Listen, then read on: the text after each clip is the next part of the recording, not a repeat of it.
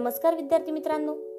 ऐकू आनंदे संस्कार गोष्टी या आपल्या उपक्रमात मी कस्तुरी कुलकर्णी तुम्हा सर्वांचं हार्दिक स्वागत करते.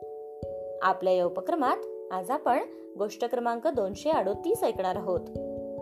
बालमित्रांनो आजच्या गोष्टीचे नाव आहे मातृभक्त लक्ष्मण. चला तर मग सुरू करूयात आजची गोष्ट. एका गावात एक स्त्री गावाबाहेर आपल्या लहान मुलाला घेऊन एकटीच राहत होती.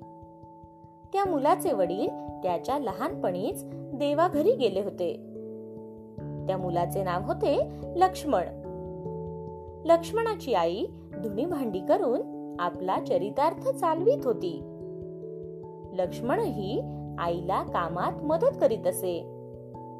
काम करून तो लांबच्या शाळेत देखील जाई. एक दिवस तो शाळेतून परत आला तर त्याची आई झोपलेली होती. तिला खूप ताप भरला होता. मग लक्ष्मण आईची सेवा करू लागला. बरेच दिवस झाले तरी देखील आईचा ताप काही उतरेच ना. तिचे खाणेही बंद झाले. ती खूप अशक्त झाली. मग लक्ष्मणाला घरची आणि बाहेरची अशी सर्वच कामे करावी लागू लागली. पण तरी देखील आईची सेवा तो अगदी मन लावून करत असे.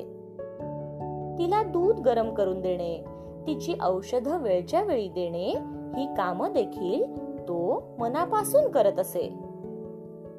एका रात्री आईने लक्ष्मणाला हाक मारली. लक्ष्मणा थोडं पाणी देतोस का रे? लक्ष्मण घरात पाणी आणायला गेला.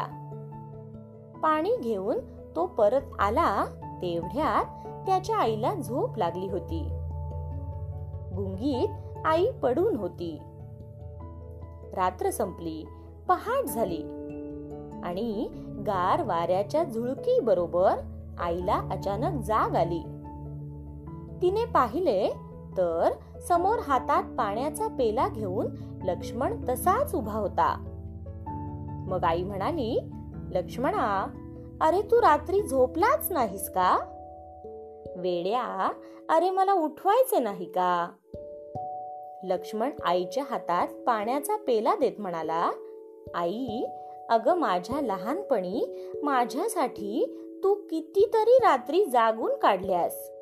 मग मी एक रात्र तुझ्या करता जागलो तर काय झालं? हे ऐकताच आईने लक्ष्मणाला पोटाशी धरले. तिच्या डोळ्यातून अश्रू वाहू लागले आणि ते अश्रू लक्ष्मणाच्या मानेवर ओघळत होते. गोष्ट इथे संपली. कशी वाटली गोष्ट मित्रांनो? आवडली ना? मग या गोष्टीवरून आपल्याला एक बोध होतो बघा.